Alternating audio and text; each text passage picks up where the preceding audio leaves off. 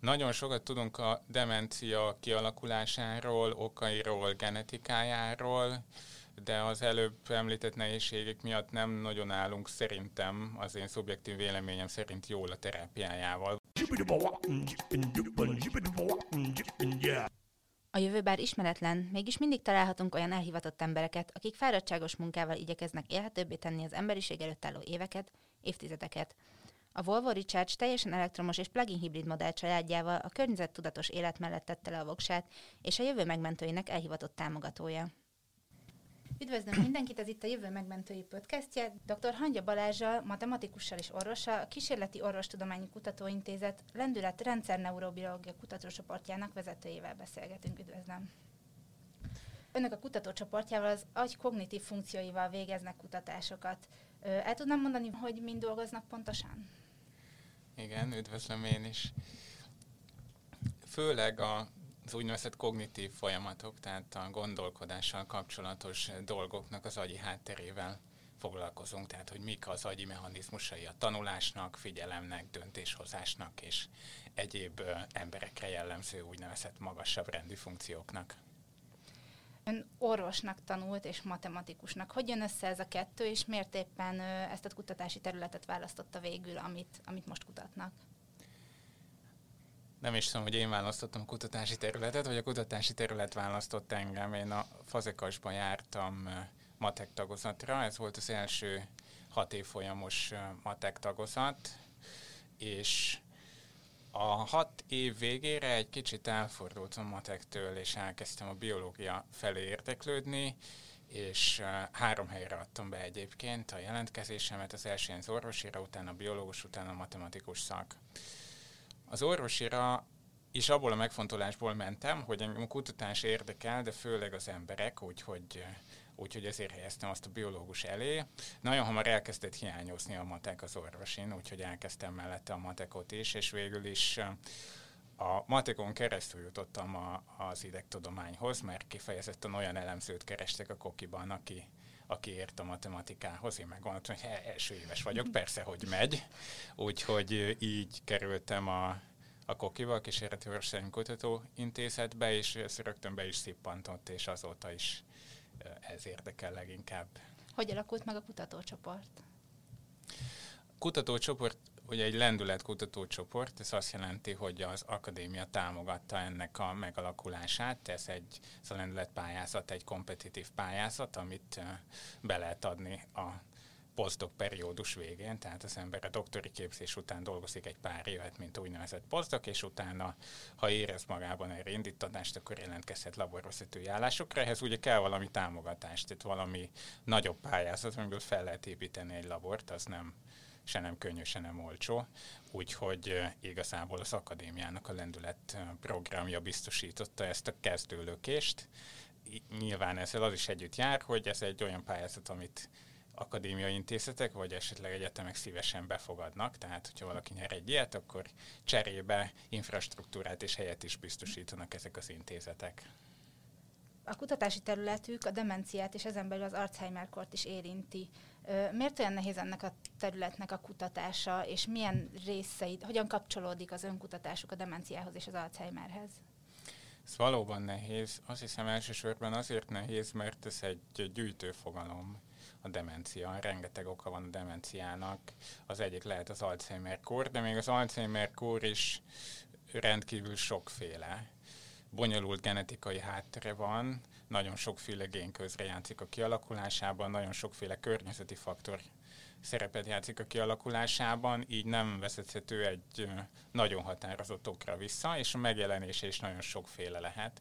És ez a sokféleség, amit nagyon nehéz megfogni, amit nagyon nehéz egy ponton megtámadni. Ugye a terápia általában valamilyen specifikus dologra tud koncentrálni, egy-egy apró dolgot próbál mondjuk egy gyógyszerrel helyre tenni, és ez nem valószínű, hogy mindenkiben ugyanúgy fog működni. Lehet, hogy elég bő a kérdés, hogy nem is biztos, hogy megválaszolható, de hogy áll most a demencia kutatás a világon? Mennyit tudunk erről a betegségről? Nagyon sokat tudunk a demencia kialakulásáról, okairól, genetikájáról. de az előbb említett nehézségek miatt nem nagyon állunk szerintem, az én szubjektív véleményem szerint jól a terápiájával. Vannak olyan szerek, amik javítják a kognitív funkciókat, de ezek általában nem döbbenetesen sikeresek, tehát nem értek el igazán nagy sikert sem az Alzheimer, sem másfajta demenciáknak a gyógyításában, úgyhogy ez még egy nagyon nyitott probléma jelenleg. Ennek akkor az az oka, hogy nem igazán értjük az okokozati összefüggéseket, ez egy olyan tág betegség állapot, ami, amit lehetetlen összességében kutatni. Tehát mindenkinek ilyen szakosodni kell ahhoz, hogy melyik demenciát kutassa. Lehet, az, hogy butaságot Az okokozati összefüggések az egy, nagyon, az egy nagyon izgalmas kérdés.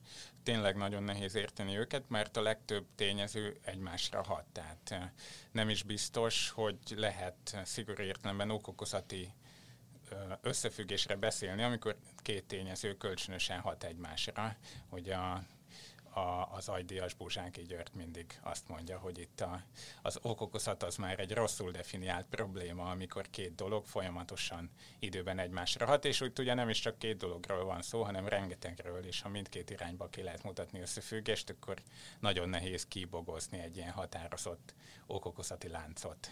Lehet mondani, hogy az Alzheimer kicsit könnyebb kutatni, mert ez mégiscsak egy speciális fajtája a demenciának?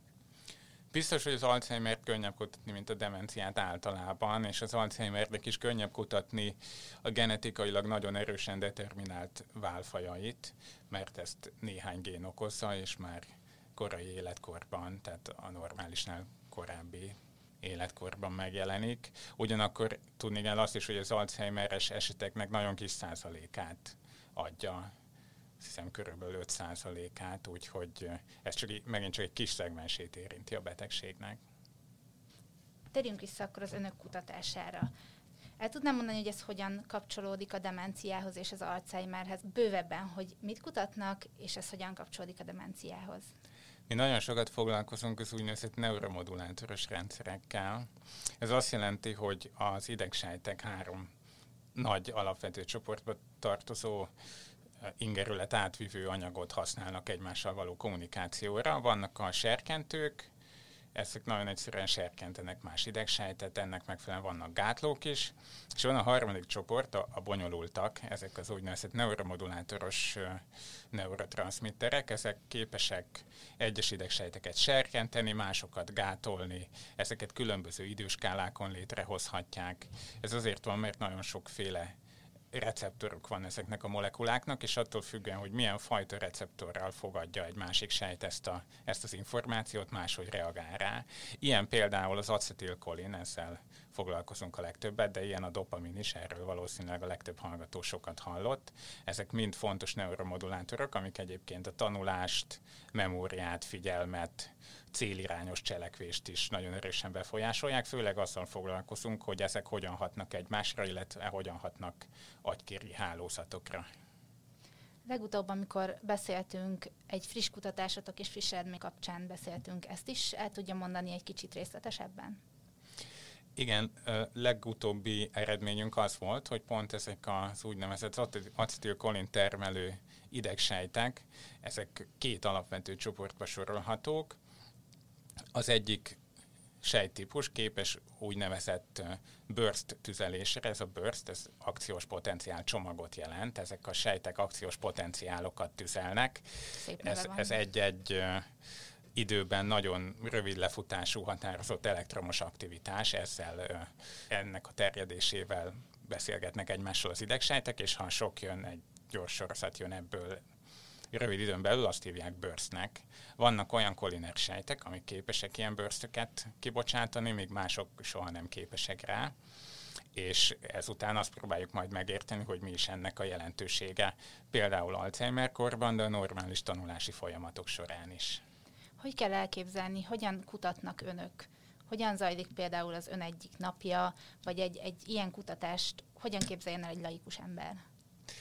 Igen, ugye elsősorban nyilván, a, nyilván az emberi gondolkodás, emberi gondolkodás megbetegedései, memória megbetegedései érdekelnek minket, de nyilván, ha az ember mechanizmusokat keres, akkor nem lehet bármilyen kísérletet embereken elvégezni, nyilvánvaló etikai okokból. Így dolgozunk mind emberekkel, páciensekkel, mind pedig állatkísérletek segítségével is, általában egerek, vagy néha zebradániók vagy muslicák segítségével próbáljuk megérteni mind az idegi mechanizmusokat, mind a genetikai mechanizmusokat a betegségek hátterében. Hát az én napom most már inkább úgy néz ki, hogy eh, az embereket irányítom a csoportban, tehát meghallgatom a kísérleti eredményeket, ez a legjobb rész, uh-huh. megbeszéljük, hogy hogyan lehet tovább lépni, de ugyanúgy foglalkozom a publikációk megírásával, administratív teendőkkel és egyéb irányítási feladatokkal. Említette, hogy emberekkel is nem kísérleteznek, hanem dolgoznak. Ez mit jelent? Hogyan kell gyakorlatban elképzelni? Úgy kell elképzelni, hogy kitaláltunk egy olyan feladatot, ami jól tud tesztelni ebben az esetben Parkinson-korban bizonyos, bizonyos változásokat. Például gyakran változik a, a türelem a, a Parkinson-koros betegekben ezt nevezik másfelől impulzivitásnak is, mm. tehát hogy mennyire tudnak várni a megfelelő információ beérkezésére egy döntés létrehozásához. Ugye sokszor van egy optimum, hogy meddig érdemes várni, ha nagyon sokat várunk, akkor nagyon lassan hozunk döntéseket, már nem kapunk hozzá plusz információt, ha nagyon gyorsan döntünk, nagyon impulzívak vagyunk, akkor nem várjuk meg a megfelelő információ beérkezését. És egy olyan feladatot dolgoztunk ki, ami ezt teszteli, ezt úgy hívják, hogy angolul, hogy Stop Signal Reaction Time, ez azt jelenti, hogy a reakcióidőt mérjük, milyen gyorsan reagálnak az emberek, de néha megjelenik egy-egy stopjel, hogy most mégse kell reagálni, és azt vizsgáljuk elsősorban, hogy mennyire tudják ilyen esetekben visszatartani a mhm. választ. És akkor ezt a feladatot végezzük ugye Parkinson kóros betegekben, mind gyógyszerelés mellett és gyógyszerelés nélkül, illetve van a Parkinson-kornak egy ilyen elektromos stimulációs terápiája, a stimulátor bekapcsolt és kikapcsolt állapotában is vizsgáljuk, hogy hogyan mm. változnak ezek. Tehát akkor Parkinson, Alzheimer, milyen betegségeket érint még a kutatásuk? Főleg ezt a kettőt egyébként, erre a kettőre fókuszálunk, mint a, mint a demencia két nagyon gyakori okára. Ugye a Parkinsonban vezető tünetek, motoros tünetek, de a kor előre haladtával a betegeknek több mint 90%-ában megjelennek ilyen kognitív problémák is, mint memória és figyelemzavar. Mi a következő lépés? Mivel dolgoznak most, és, és mi a közeli távoli jövőben a terv? Amivel most dolgozunk, az hát két-három nagy irány igazából. Az egyik, amiről nem beszéltem, hogy a normális öregedéssel is foglalkozunk, oh. hogy amikor az ember mindenféle betegség nélkül öregszik, és változnak a memória funkciói, ez, ez hogyan zajlik, és ennek mi a háttere. Itt ezt, egyszerűen... ezt mennyire ismerjük egyébként? Ezt érdekes módon nem olyan nagyon ismerjük, erősen fókuszálunk az Alzheimer-korra, de hát nekünk az volt a logikánk, hogy a normális öregedés az még annál sokkal több embert érint, mint mhm. az Alzheimer-kort, és biztosan mindenki örülne, hogyha a jó kognitív funkciói minél tovább fenntarthatóak lennének. Úgyhogy érdekes módon kaptunk olyan kritikát, hogy az Alzheimer-kor sokkal izgalmasabb. Én azt gondolom, hogy az öregedés is egy nagyon fontos kérdés, mert ugye mindenkit érint egy ponton. Úgyhogy ez ebből a szempontból viszonylag kevésbé ismert terület. Vannak olyan elméletek, hogy sok mindenben hasonlít az Alzheimer korra, tehát ez egy olyan spektrum, ahol ha. az emberek elhelyezkedhetnek a spektrum két szélén, vagy valahol középen. Úgyhogy sok tudás igazából Alzheimer kutatásból származik, de szerintem fontos ezt a normális öregedésben is vizsgálni. Ez az egyik irány, ahova mentek most? Igen, három irányt említettem. Egy, egy másik, az a kolinerg és a dopaminer sejtek együttes vizsgálata. Tehát, mint mondtam, ez mind a kettő részt vesz a tanulásban, és igazából hasonló módon, ami egy szintén viszonylag új eredmény, azt gondoltuk, hogy ezek valahogy jobban kiegészítik egymást, tehát úgy néz ki, hogy ezek nagyon hasonlóak. Ez egy meglepetés számunkra, most meg kell érteni, hogy akkor mégis miért van kettő, mi az, amiben különböznek, mi az, amiben az egyik fontosabb, és mi az, amiben a másik fontosabb. A harmadik irány pedig ez az új eredményhez kapcsolódik, amit említettem, hogy kétféle kolinert sejt van, van ez az úgynevezett burst aktivitású, és a másik, ami ilyeneket nem tud kibocsátani és ennek elkezdtük vizsgálni a genetikai hátterét. Uh-huh. Ez azért fontos, mert hogyha megértjük a genetikai hátterét ennek a különbségnek, akkor egyrészt azt is tudjuk, hogy mi okozza azt, hogy két ilyen sejt van, de arra is lehetőséget adhat, hogy szelektíven tudjuk az egyik vagy a másik típust befolyásolni. Hogy az lenne a fontos kérdés, hogy az ilyen fajta módosítások azok hogyan befolyásolják a, a kognitív funkciókat, akár normális egyedekben, akár Alzheimer-kor esetén.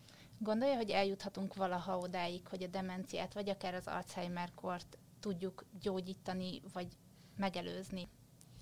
Azt gondolom, hogy eljuthatunk, nem bocsátkoznék itt nagyon optimista beslésenkbe, hogy mikor, de ugyanígy feltehettük volna azt a kérdést, hogy eljutunk-e oda, hogy a rákot tudjuk gyógyítani, és bár nincsen, és valószínűleg nem is lesz egy darab csodaszer, amit beveszünk, és senki sem lesz rákos, de ha azt nézzük, ahogy valójában a rákbetegségek terápiáját mérik 5 és 10 éves túlélési arányban, akkor nagyon sok válfajában nagyon nagy eredményeket lehetett elérni, amire abszolút nem számítottak néhány évtizeddel ezelőtt, úgyhogy ebből a szempontból optimista lennék, szerintem itt is várhatóak még nagy előrelépések.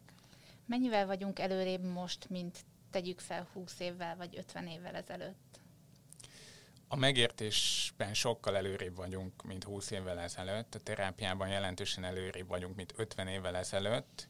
Az elmúlt 20 év, azt, azt arra talán mondhatjuk, hogy egy kicsit csalódáskeltő, ugye az Alzheimer korban a, a legutóbb bevezetett, és eddig ma összesen bevezetett gyógyszereket a 90-es években vezették be. Mi az oka ennek? Hogy nincs új gyógyszer? Nincs új gyógyszer, az egy általános jelenség egyébként ennek egyrészt szabályozási okai is vannak. Olyan erős lett a, a szabályozás, hogy egyre kevésbé éri meg, és egyre nehezebb új gyógyszert fejleszteni mm. és, és piacra dobni. Az is egy oka, hogy nagyon rossz és kicsi a kommunikáció az alapkutatás és az alkalmazott gyógyszerfejlesztés mm-hmm. között. Itt ezen nagyon sokat lehetne dolgozni. És ez az egyik oka annak, hogy nagyon sok amúgy ígéretes szerből végül nem lesz gyógyszer. Egy másik oka ennek, hogy nyilván az egerek azok nem pont emberek, tehát ami egérben hatásos volt, az még egyáltalán nem biztos, hogy emberben is hatásos lesz. Itt ugye köztes lépésként majmokon szoktak ilyen uh-huh. gyógyszertarját, molekulákat tesztelni, sokkal közelebb állnak ebből a szempontból az emberhez, de még mindig nem emberek, tehát az se biztos, hogy valami a majmoknak használ, akkor az embereknek használ, ráadásul ezekből a kísérletekből egyre kevesebb van, úgyhogy úgyhogy ez is növeli igazából a szakadékot az alapkutatás és a gyógyszerfejlesztés között, ezen kéne nagyon sokat dolgozni. Uh-huh. Tehát akkor kutatás ügyileg jól állunk, gyógyszerügyileg kevésbé. Én így érzem, most az Alzheimer korban volt egy ö, olyan időszak, amikor az úgynevezett amiloid kaszkád hipotézisre építve vezettek be gyógyszereket. Ez azt jelenti, hogy az Alzheimer-korban felhalmozódnak ilyen amiloid plakkok, ezeket próbálták különböző szerekkel eliminálni, és ezek a gyógyszerek nem váltották be sajnos a hozzá uh-huh. fűzött reményeket, úgyhogy most új irányok keresése zajlik. Például egy nagyon izgalmas új irány, ami talán ígéretes, hogy egy úgynevezett oszcillációs terápiával próbálják az Alzheimer-kort gyógyítani úgy kell elképzelni, hogy az agysejtek sokszor ritmikus aktivitást mutatnak, amit lehet befolyásolni akár fényvillogtatásával, tehát a retinán keresztül jut az agyba az információ, ami a látó kéreg sejtjeit szinkronizálja, és érdekes módon egy csoport azt találta, hogy ez a fajta aktivitás, ez gyorsítja ezeknek az amiloid plakoknak a kiürülését, tehát lehet, hogy egy ilyen, egy ilyen egészen nem invazív terápiával is lehet sikereket elérni, ami szerintem nagyon izgalmas. És gondolom ezt könnyebb kutatni is embereken. ezt könnyebb kutatni is embereken, tehát mindig könnyebb olyan beavatkozást végezni, ami, ami nem invazív, de azért arra gondoljunk, hogy ez is befolyásolja az agyat, tehát attól még, hogy, hogy, hogy fényvillogtatásán mhm. keresztül történik, nem szabad elhanyagolni, hogy ha hatása van, akkor uh-huh. mellékhatása is lehet. Nagyon szépen köszönöm a beszélgetést. Én is köszönöm. Az inspiráló beszélgetések bemutatását a Volvo Auto Hungária támogatta.